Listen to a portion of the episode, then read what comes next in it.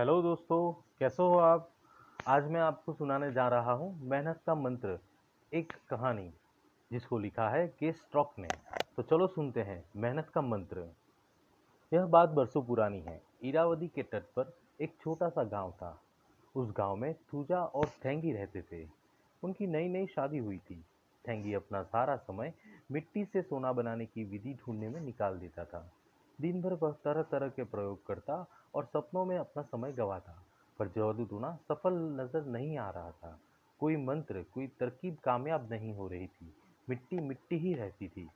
सोना बनने का दूर तक नामो निशान न था। इधर खुश रहने वाली थूजा अब चिंतित दिखाई देने लगी थी। घर का सारा पैसा खत्म हो चुका दो जुट खाना जुटाना भी अब मुश्किल होने लगा था। एक दिन थूजा से रहा न गया और उसने बड़े प्यार से अपने पति को समझाने की कोशिश की। तुम्हें जल्द ही नौकरी तलाश कर लेनी चाहिए। कब तक हम लोग इस तरह से दो रोटी के लिए भी तरसेंगे उसने कहा, बस, थोड़ा इंतज़ार और करो। मिट्टी को सोना बनाने का उपाय जल्द ही मेरे हाथ आने वाला है। फिर हम लोग बहुत अमीर हो जाएँगे। इसके बाद फिर हमें कभी काम करने की ज़रूरत नहीं होगी। थैंगी ने जवाब दिया। निराश होकर तुझा अपने पिता से सलाह लेने पहुँची। तुझा के विद्वान पिता ठेठ को जब ये पता चला कि थैंगी जादू टोने के भरोसे बैठा है तो वो काफ़ी हैरान हुए। उसने अपनी बेटी की समस्या हल करने की ठानी और थैंगी को बुला भेजा। अगले दिन डरता डरता थैंगी अपने ससुर के पास पहुँचा। ठेठ ने उसे अलग से ले जाकर बताया कि कुछ साल पहले वह भी जादू टोना करते थे और मिट्टी से सोना बनाने में उनकी खास रुचि रखते थे। पूरी दोपहर वह बड़े ध्यान से थैंगी के विचारे और विधियों के बारे में जानकारी लेते रहे। सुनते सुनते उनके चेहरे पर अचानक एक चमक सी आ गई और उन्होंने थैंगी से कहा, तुम बिल्कुल सही रास्ते पर हो। सफलता के बहुत करीब हो बस तुम्हें एक किलो सफ़ेद चूर्ण की ज़रूरत है। यह चूर्ण केले के पत्तों पर मिलता है।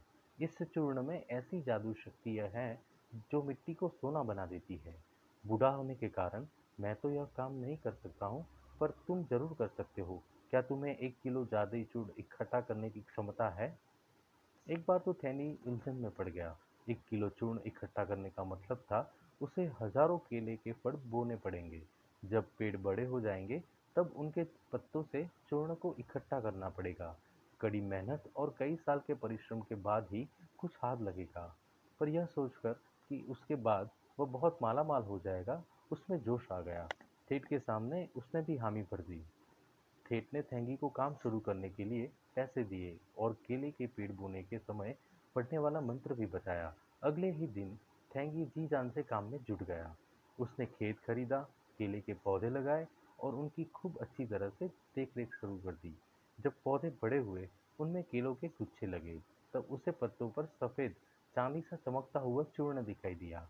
वह बहुत बहुत मेहनत से चूर्ण इकट्ठा करने एक पीटी में भरता चला गया। कुछ ही महीनों के बाद थोड़ी और ज़मीन खरीदी और उसमें एक किले और लगाए। देखते ही देखते एक किलो चूर्ण भी इकट्ठा हो गया। भागते भागते वह अपने ससुर ठेठ के पास यह खुश खबर लेके पहुँचा। ठेठ ने उसे बहुत शाबाशी दी।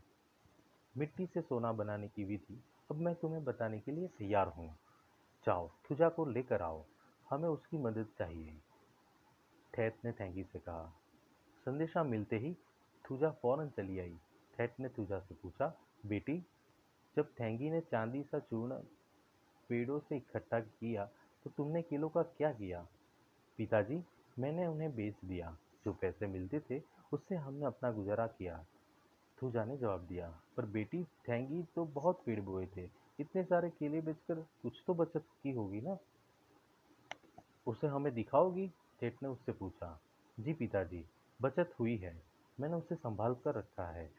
आइए, देखिए, यह कहते हुए पूजा ने दोनों को घर ले गई और कई सारी थैलियाँ निकाली।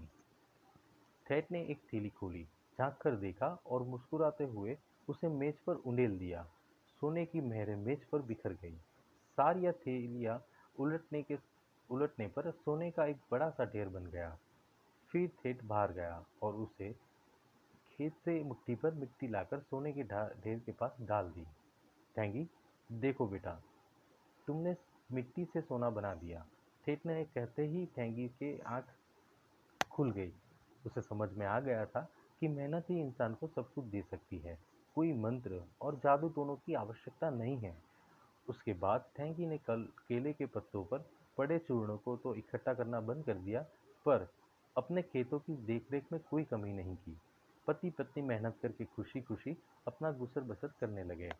ठेठ की सीख और आशीर्वाद के सहारे उनकी बाकी ज़िंदगी भी हँसते खेलते बीती। तो दोस्तों, ये कहानी कैसी लगी? आप मुझे ज़रूर बताएँ। आपका धन्यवाद।